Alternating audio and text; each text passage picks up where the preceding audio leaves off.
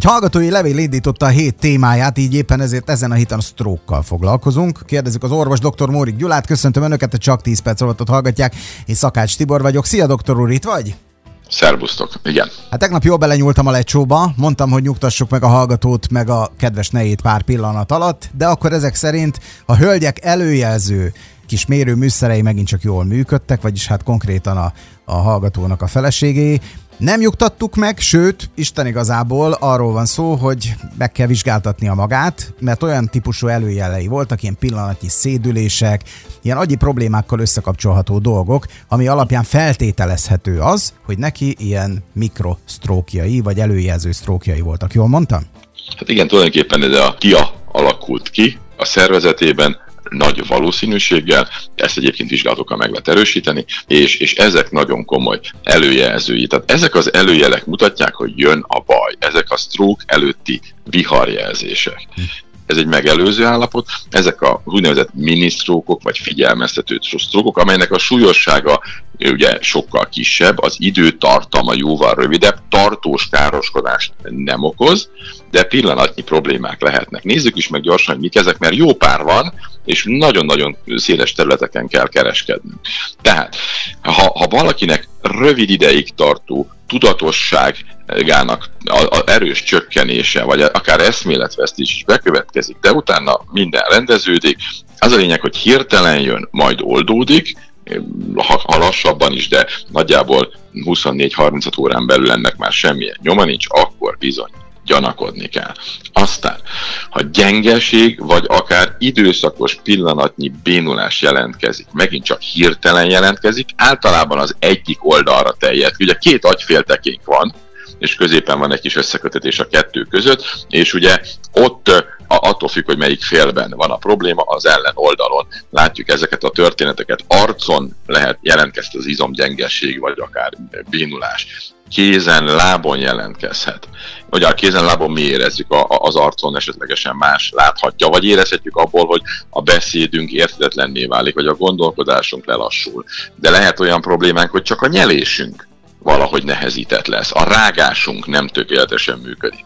Vagy dolgozik az ember, jön egy ilyen hirtelen történet, az írása megváltozik, olvashatatlan lesz egy időre. A gondol, vagy az ilyen finom motoros mozgása, mondjuk, hogy egy inget begomboljon, vagy valami nagyon finom mozgást végezzen a kezeivel, az sérül.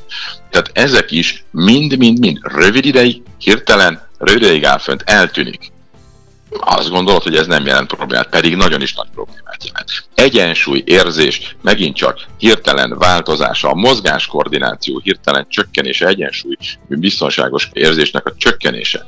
Tehát itt felállásnál, vagy a mozgás közben is jelentkezhet. Aztán gondolkodási képesség. Nem értjük, amit, amit mondanak nekünk. Értelem olyan káosz lesz, hogy mit mond, nem is értem.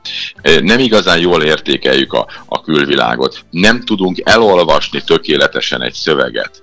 Zavartság jelentkezik, memóriát, visszemlékezés kapcsol ki rövid vagy hosszú távra.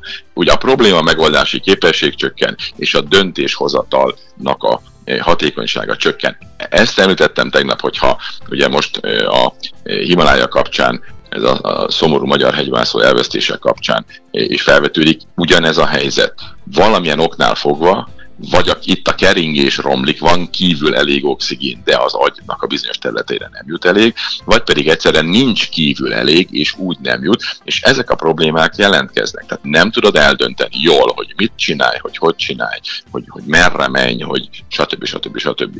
De ez már sokkal kisebb magasságban is jelentkezik, leírnak olyanokat, hogy ilyen 5000 méteres magasságban 47 napig egy pár egy icipici erdőből nem tudott kijönni, aztán, aztán sajnos az egyik életét vesztette mire megtalálták őket. Tehát az, az a lényeg, hogy az oxigénhiány az nagyon komoly gondokat okoz az agynak, mert tegnap beszéltünk róla, hogy milyen komoly szüksége van az agynak az oxigénre. Milyen egyéb tünetek vannak, mégis aztán próbáljunk megsegíteni. Minden érzékszervünk érintett lehet az érzékszervi érzékelés megváltoztatásán. Pontosabban az agyi feldolgozás ugye az, ami ilyenkor sérül. Látásnál jelentkezhet homályos látás kicsit elhomást a látásom egy-két percre. Biztos nem gond, ugye? Mert hát visszatért, tehát nem gond. Pedig az. Kettős látásom volt egy ideig. Visszatért a normállátás, ez gond, igen, nagyon nagy gond. Aztán zsibbadás, bizsergés, ezeket még az emberek észreveszik. Vannak viszont bizonyos apró ilyen érzékelési tünetek, például a hallásnak a megváltozása, a tapintás Ez megváltozása. például hogy változik meg a hallás? Csend lesz, hirtelen teljesen elcsendesedik. Hallok egy ilyen túl, túl, ha, túl hallás lesz, tehát igazából túl erős lesz az érzékelése, vagy éppen ilyen belső nem létező hangok is megjelenhetnek a keringés csökkenés kapcsán. De ezekben az ízérzékelésben, a szagok, illatok érzékelés, a tapintás érzékelésében is, ezek meglévő változások, de a nagyobb problémákkal együtt, például fejfájás és társai, ezek olyan másodlagossá válnak, nem is igazából figyel fel rá a legtöbb beteg, de az esetek döntő részében ott vannak, és ha, ha egyedül jelentkeznek, akkor van az, hogy, hogy igazából észreveszik, főleg a látás, mert az, mert az azért azt úgy mindenki hirtelen, mikor a látása megváltozik, azt, azt észleli. Na most még van néhány tünet, és a tüneteket be is fejezzük. Hány inger hányás megjelenése, nagyon erős, nagyon hirtelen fellépés, aztán utána lényegében eltűnik. Hirtelen erős fejfejes, de nem ez a vált szokott fájni a fejem, hanem mint, mint, ha ilyen csákány vágnának a fejére, szóval valami elképesztő, erős, hirtelen fellépő fájás, aztán ez teljesen eltűnik. Hirtelen erős fáradtságérzés, tehát ilyen rád tör a fáradtság.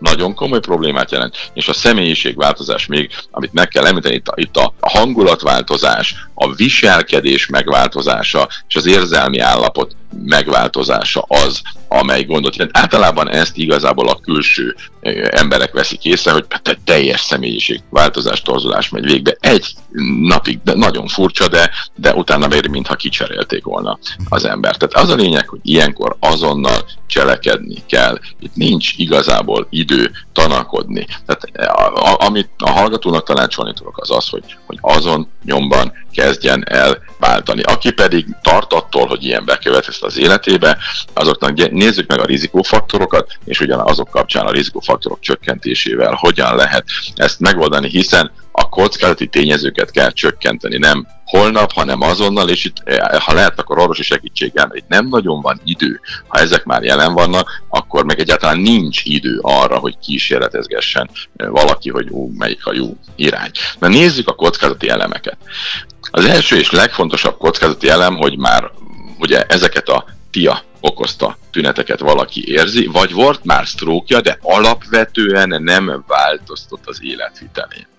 Ez a leges-leges legnagyobb és legfontosabb kockázati elem. Ez a kettő, tehát volt már tiája, vagy volt már sztrókja, és nem változtatott alapvetően. Aztán van valami hajlamosító betegség, több is lehet, de mondjuk például van a sarlósejtes vérszegénység, ahol a rögképződésnek a valószínűsége nő meg, itt előre kell gondolkodni, hogyha ilyen betegsége van valakinek, akkor, akkor ott már előre óvintézkedéseket tenni. Szóval van egy nagyon nagy csoport, az autoimmun betegségek csoportja. Itt egy SLE, vagy bármi egyéb, egy, egy reumatoid artritis igazából nagyon komoly veszély lehet tudni, a gyulladások száma ezekben az autoimmun betegségekben, szenvedő szervezetekben óriásian magas, ezért aztán rettenetesen magas a sok gyulladás miatt a stroke bekövetkezésének kockázata. Tehát egy autoimmunbeteg mindig tudatosan kell, hogy éljen. Én is voltam, tudom, hogy milyen, úgyhogy erre, erre kimondottan oda kell figyelni. Egyszerű, magas vérnyomás. Nő a terhelés az érfalon, ez logikus hogy gondot okoz. Hát a dohányzást állandóan emlegetjük, de az e-cigaretta és ezek a hevítős kis lyuképi cigaretták ugyanolyan problémát jelentenek. Egy pohár per napnál nagyobb alkoholfogyasztás. Aztán a mozgás hiány. Tehát a mozgás hiány az egy elképesztően komoly probléma, mert az ember mozgása van kitalálva. Bizonyos gyógyszerek, sőt a Szóval gyógyszerek, és itt most nem mondhatok konkrét gyógyszereket, de nagyon komoly szerepet játszhatnak. A stressz, tudni, hogy a stressznél ugye pont a gyógyító idegrendszeri hatások háttérbe szólnak. Nincs regeneráció, és a cukorbetegség, az inzrezisztencia, a metabolikus szindróma és minden ebből következő más betegség, a magas vérnyomás, a, a szív- és érrendszeri betegségek, a, a keringés csökkenéssel járó, éremeséssel járó betegségek, vesekárosodás, stb. stb. stb. Mind, mind, mind óriási probléma. Tehát figyelni kell az embernek magára javítani ezeket a történeteket, ezet, ezután el lehet hagyni a gyógyszereket, és egyre távolabb kell kerülni a stroke-tól. Ha egészséges vagy, ezeket lehet kezdeni holnaptól. Ha beteg vagy, a jelzett betegségek valamelyikében szenvedsz, akkor mától, ha pedig diád vagy sztrókod volt, akkor tegnaptól és orvosi segítséggel. Tehát betegeknek nincs, egészségesek kísérletezhetnek egyedül. Betegek vagy volt sztrókosok, tiások nem kísérletezhetnek egyedül, mert az idő nincs rá. 88% az embereknek a második, harmadik csoportba tartozik. És, és ezeket a betegségeket meg kell közelíteni, és teljesen máshogy kell hozzáállni, a sorok között olvasni, már lehet a laborleleteket is látni, hogy, hogy mutatnak ezekre, tehát csak így lehet látni a valóságot, ha, ha megfelelő résztességgel nézzük. És így aztán mindenki orvoshoz fordulhat, megjavíthatja ezeket, és elkerülheti a bajt, és sokáig egészségben élhet. Elmondtad ezeket az előjeleket, itt az emberek nagy része érintett. Lehet. Lehet. Igen. Jó, hát gondolkodjanak akkor ezen. Jó, köszönjük szépen, doktor úr, holnap folytatjuk, hogy mivel kiderül, tartsanak mindenképpen velünk. További szép napot kívánunk neked. Szép napot mindenkinek.